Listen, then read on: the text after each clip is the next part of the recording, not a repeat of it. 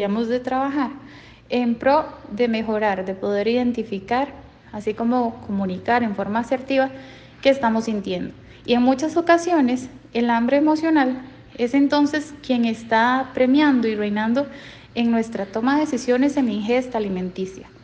La alimentación física es totalmente distinta a la del hambre emocional. Entonces, cuando yo tengo hambre emocional, de pronto se da en forma repentina, súbita, no se acaba, aunque comamos, no se acaba, no se extingue. Y es muy importante también identificarla como algo recurrente, pero sobre antojos específicos. Alimentación tiende a ser bastante como alimentos dulces, alimentos no sanos,